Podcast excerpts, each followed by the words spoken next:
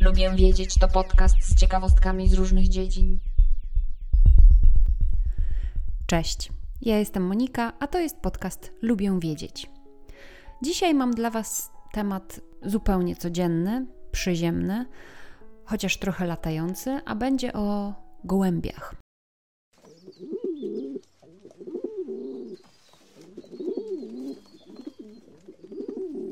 Będę mówiła dzisiaj o gołębiach, które są właściwie w większości miast na całym świecie. Latają, siadają na balkonach i generalnie zwykle na nie narzekamy.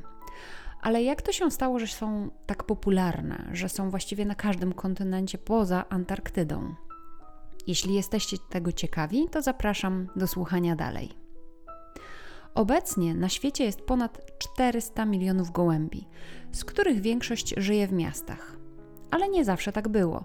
Gołębie miejskie, które znamy dzisiaj, są w rzeczywistości potomkami dzikiego ptaka znanego jako gołąb skalny Columba livia. Jak sama nazwa wskazuje, ptak ten zamieszkuje, zamieszkiwał skaliste siedliska na nadmorskich klifach, a nie mieszkał właściwie w miastach. No bo dawno, dawno temu w ogóle miast nie było. Natomiast dzięki zachowanym zapiskom i archeologicznym znaleziskom wiemy, że już nawet około 10 tysięcy lat temu, a już na pewno 6 tysięcy lat temu, ludzie starożytnej Mezopotamii, Sumeru, Egiptu zwabiali te skalne gołębie na obszary zamieszkane, czyli do swoich osiedli. No i ilość oraz dostępność jedzenia w ludzkich siedliskach zachęcała gołębie, aby właśnie tam szukały jedzenia, aby tam się rozmnażały. Wtedy też gołębie stały się częścią diety ówczesnych mieszkańców tych pierwszych miast. Szczególnie oczywiście w cenie i smakowały ludziom pulchne młode ptaszki. One się stały cenionym źródłem białka i tłuszczu dla ludzi. To tak jak dzisiejsze kurczaki. Następnie ludzie zaczęli oswajać i hodować ptaki na pożywienie. Tworzyli też podgatunki, które doprowadziły do różnorodności znanych dzisiaj miejskich gołębi. No i później ludzie zaczęli sobie zdawać sprawę, że gołębie mogą być dla nich pożyteczne nie tylko ze względu na mięso. W miarę jak ptaki stawały się coraz bardziej popularne na Bliskim Wschodzie, w Afryce Północnej, a także w Europie Zachodniej, w następnych stuleciach ludzie zaczęli wykorzystywać ich talenty, a szczególnie wrodzony talent nawigacyjny. To jest właśnie ta umiejętność, z której słyną dzisiaj gołębie pocztowe, albo słynęły, bo nie wiem, czy nadal się je wykorzystuje w tym celu. Starożytne zapiski pokazują, że żeglarze śródziemnomorscy używali gołębi do kierowania statków na ląd.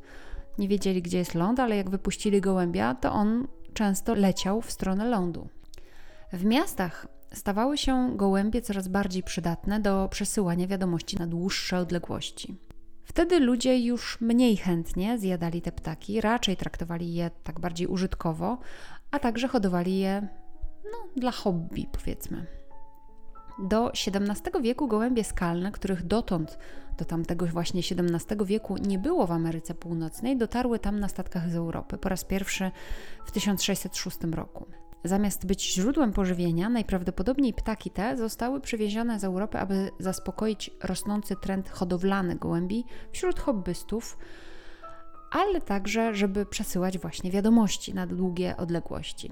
Ptaki zaczęły uciekać z niewoli oraz swobodnie rozmnażać się w miastach stały się tak zwanym gatunkiem synantropijnym, czyli takim gatunkiem, który przystosował się do życia w środowisku przekształconym przez człowieka, związanym z miejscem zamieszkania człowieka albo z jego działalnością.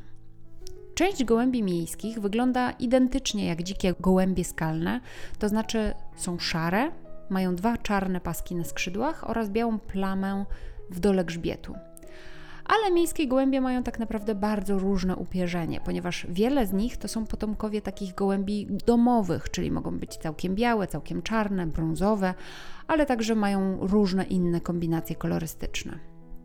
Od dawien dawna gołębie były przyzwyczajone do obecności ludzi, a co więcej, dzięki ludziom miały co jeść. Miasta stały się idealnym środowiskiem dla gołębi. Gołębie skalne mieszkały na skałach i klifach, a z kolei wysokie budynki świetnie udają klify. Parapety gzymsy budynków udają z kolei szczeliny w klifach. Tam właśnie gołębie mogą gniazdować. Inną cechą, która sprawia, że gołębie pasują do miast, to ich dieta. Inne gatunki ptaków muszą polegać na znalezionych jagodach, nasionach czy owadach.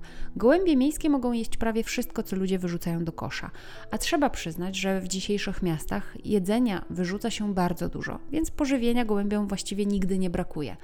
Co więcej, ludzie często też specjalnie dokarmiają gołębie, czy to na swoich balkonach, czy to gdzieś na jakichś placykach, albo na przykład na rynku w Krakowie. Wyjątkowa biologia gołębi też pomaga im żyć w miastach. Otóż oboje rodzice wychowują pisklęta, karmiąc te swoje małe pisklaki specjalnym mlekiem bogatym w białko i tłuszcz, a to mleko produkowane jest w worku gardłowym. Zamiast więc być zależnymi od owadów i nasion, czyli zasobów, których nie byłoby może zbyt dużo w miastach, gołębie mogą bez, po, bez problemu zapewnić pożywienie potomstwu. Wszystkie te cechy dają gołębiom dużą przewagę konkurencyjną w porównaniu z innymi gatunkami, które mogą próbować przetrwać w miastach. W połączeniu z rozmnażaniem gołębi, które mogą urodzić do 10 piskląt rocznie, zrozumiałe jest, dlaczego te ptaki stały się tak liczne na całym świecie. Wiele osób nie lubi gołębi. Nazywa je latającymi szczurami i nawet słusznie, bo gołębie mogą przenosić choroby, a ich odchody na budynkach czy balkonach, no i w ogóle w przestrzeni miejskiej szpecą, a do tego są kłopotliwe i kosztowne w czyszczeniu. Dodatkowo gołębie, jako duże ptaki, przeganiają te mniejsze, ponieważ są dla nich dużą konkurencją. To znaczy, na przykład w dużej mierze małe ptaki miejskie typu wróble zostały przegonione i no niestety zniknęły z przestrzeni miejskiej. Dlatego tak ważne jest, żeby w miastach dużo było krzaków, w których gołębie się nie gnieżdżą, a gdzie znaleźć schronienie mogą właśnie małe wróble.